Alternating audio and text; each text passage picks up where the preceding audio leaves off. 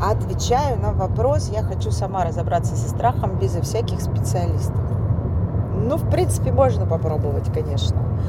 А, для этого важно будет отключиться от социума, а, поехать куда-нибудь в лес или в тайгу, как я говорю.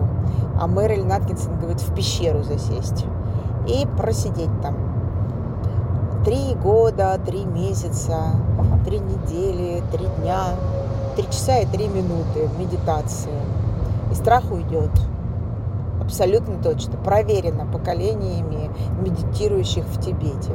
Проблема в другом. Вам же придется в социум вернуться, а вы, выйдя в социум, первое же э, приключение, связанное с тем, что люди ведут себя как попало, э, они все свободные, у всех свои желания и намерения, и могут вывести вас из себя, и страх, страх вернется.